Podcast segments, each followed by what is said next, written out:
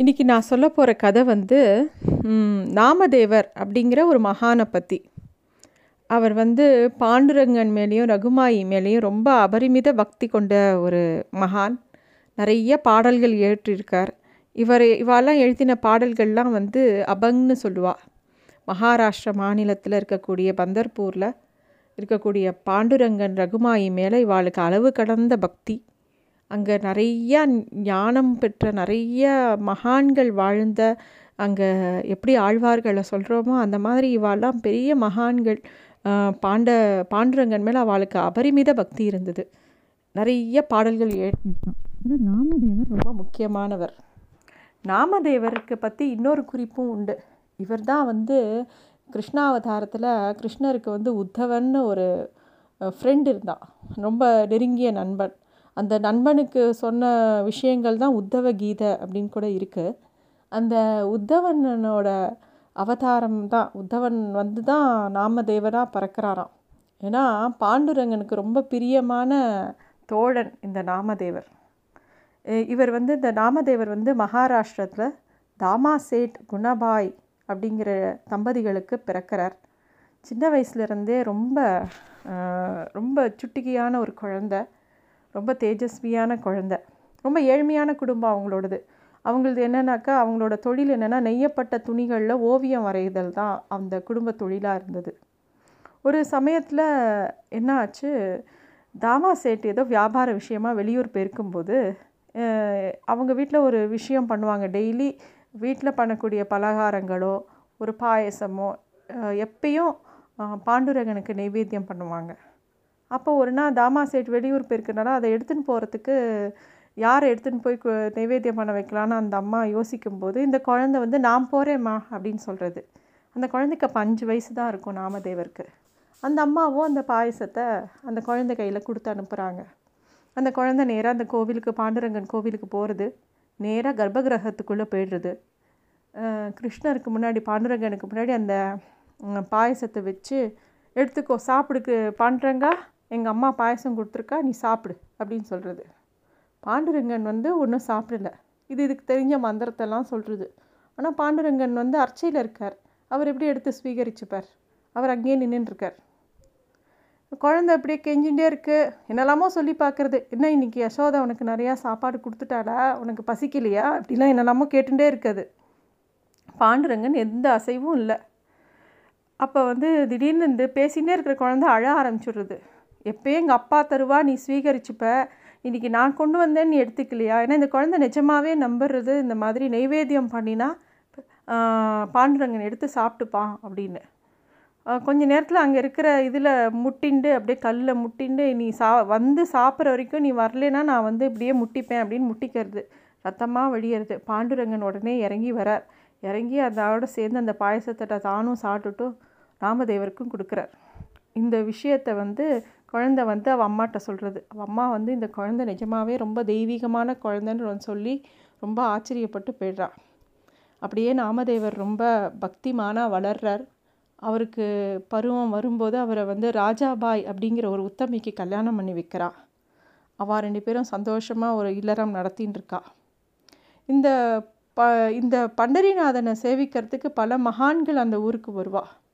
அந்த மாதிரி அங்கே ஒரு சமயம் ஞானேஸ்வர் ஜானாபாய் நாமதேவர் கோராகும்பர் சேனா இவா எல்லா பக்தர்களும் பண்டரிபுரத்தில் விட்டலனை பற்றி பாடிட்டு இருக்கா.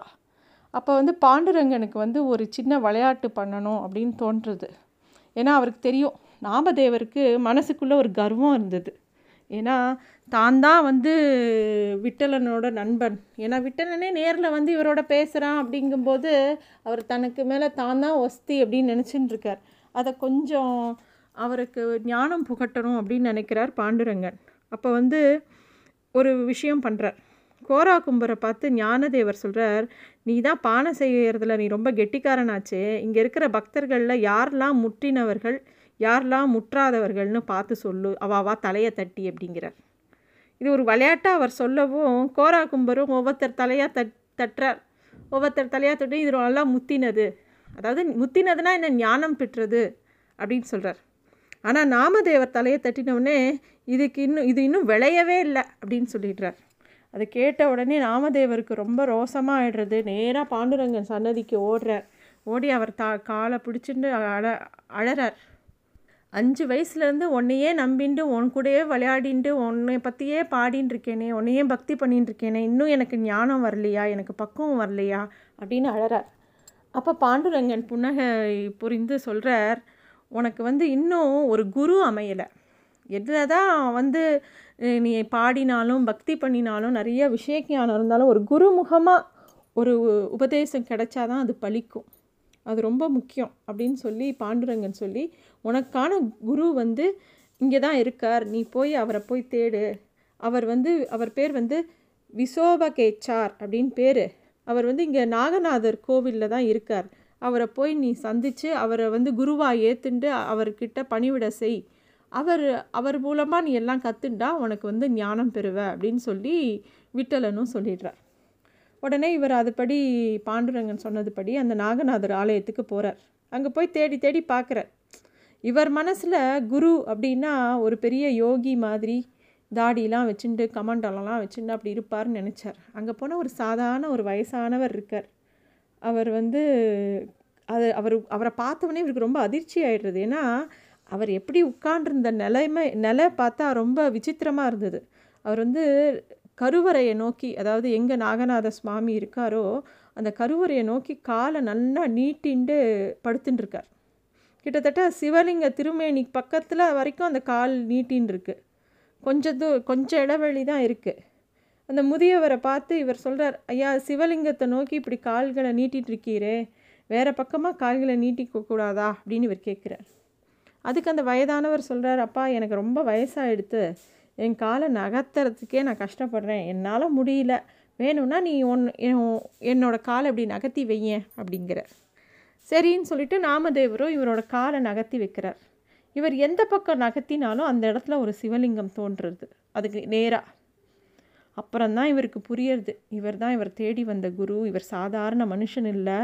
பார்க்கறதுக்கு சாதாரணமாக தெரிஞ்சாலும் இவர் மகா ஞானி அப்படின்னு தெரிஞ்சுட்டு அப்போதே அவர் காலில் காலில் சாஷ்டாங்கமாக விழுந்து சேவிக்கிறார். தன்னை வந்து சிஷ்யனாக ஏற்றுக்க சொல்கிறார் அவரும் ஏற்றுக்கிறார் ஏற்றுண்டு அவருக்கு எல்லா விஷயங்களும் சொல்லித்தரார் பண்டரிநாதன் மேலே எண்ணற்ற பாடல்களை இயற்றினவர் நாமதேவர். தினமும் அதை ரசித்து இவரே கிரி பன்றிநாதனே அந்த விஷயத்தையெல்லாம் எழுதி ஓலைச்சுடி சுவடியில் குறித்து வச்சுப்பாராம். அந்த அளவுக்கு விட்டலன் மேலே இவர் பக்தி ரசத்தோட நிறைய பாடல்கள் இயற்றியிருக்கார். இப்படி பாடல்கள் ஏற்றின்றே இருக்கும்போது ஒரு நாள் இவருக்கு ரொம்ப ஒரு பெரிய கவலை வருது. இந்த ஒரு ஜென்மா போதுமா? நம்ம வந்து இந்த மாதிரி பாண்டுரங்கன் மேலே பாடல் எழுதுறதுக்கு இந்த ஒரு ஜென்மாவில் அத்தனையும் பாடிட முடியுமா? முடியாதே அப்படின்னு சொல்லி அதை வந்து ஒரு வருத்தமாக சொல்கிறார் பாண்டுரங்கன்ட்ட. விட்டலா எனக்கு உன்னை வாழ்த்தி பல்லாயிரக்கணக்கில் பாடல்கள் எழுதணும்னு நான் நினச்சிட்டு இருக்கேன் ஆனால் இந்த எனக்கு இந்த ஒரு ஜென்மா போகாதுன்னு போல இருக்கே. எனக்கு எப்படி போதும் அப்படின்னு அவர் அழறார். அதுக்கு பாண்டுரங்கன் சொன்னால் கவலைப்படாத உன் குறைய தீர்த்து வைக்கிறேன். இது இந்த ஜென்மா முடிந்து அடுத்த ஜென்மாலையும் உனக்கு இதே ஞானம் இருக்கும். நீ இதே மாதிரி பாடல்கள் இயற்றுவ அப்படிங்கிறார். அதே தான் அந்த நாமதேவர் தான் அடுத்த ஜென்மாவில் பக்த துக்காராமாக பிறந்து இன்னும் நிறைய பாடல்கள் இயற்றினாராம். இப்படியும் ஒரு குறிப்பு இருக்குது இப்போ ஒரு சமயம் இவ இவர் வந்து நாமதேவர் நிறையா பாடல்கள்லாம் பாடி நிறையா பக்தி பண்ணின்னு இருக்கார் ஆனால் ரொம்ப ஏழ்மை.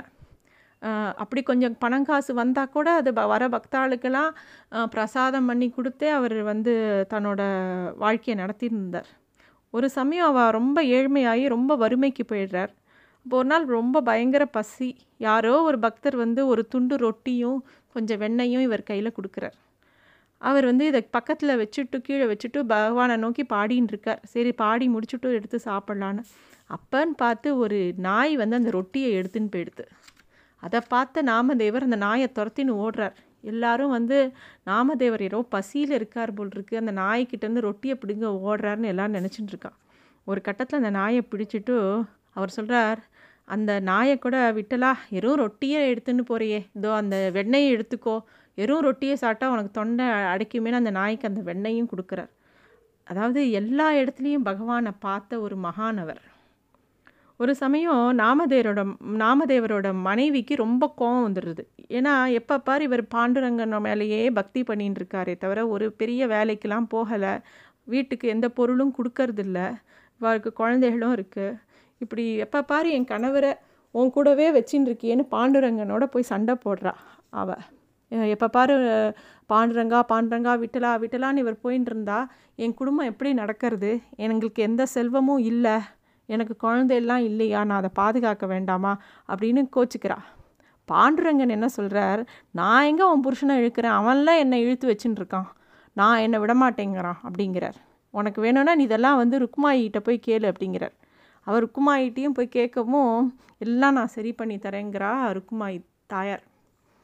இவர் இவ வந்து வீட்டுக்கு வந்தவுடனே அன்றைக்கி சாயந்தரமாக ஒரு வயசான தம்பதிகள் வந்து ஒரு மாட்டு வண்டி நிறையா நிறைய செல்வங்களும் நிறையா அந்த வீட்டுக்கு வேணுங்கிற சாமான்களும் வாங்கின்னு வந்து கொடுத்துட்டு போகிறாங்க அந்த முதியவர்கள் தான் வந்து யாருன்னா பாண்டுரங்கனும் ரகுமாயும் முதியவர்களாக வந்து எல்லாத்தையும் கொடுத்துட்டு போகிறா அது தெ தெரிஞ்சவுடனே அந்த நாமதேவரோட மனைவிக்கு ரொம்ப பிரமிப்பாக இருக்குது தன்னுடைய கணவர் எவ்வளோ பெரிய மகான்னு அவர் உணர்றா. இந்த மாதிரி நாமதேவர் வந்து பல இடங்களுக்கு யாத்திரிகையாக போயிருக்கார் குஜராத் ராஜஸ்தான் பீகார் இந்த மாதிரி பல இடங்களுக்கு அவர் போயிருக்கார். அவரோட இது சமாதி வந்து குருதாஸ்பூர் அப்படிங்கிற ஒரு ஊரில் இருக்கிறதா சொல்கிறா சில பேர் வந்து அவர் பண்டரிகபுரத்துக்கே பண்டரிபுரத்துக்கே வந்து சமாதி ஆனான்னு சொல்கிறா இந்த மாதிரி ரெண்டு கருத்து நிலவுகிறது. ரொம்ப பக்தியான ஒரு மகான் நாமதேவர். நமஸ்காரம்.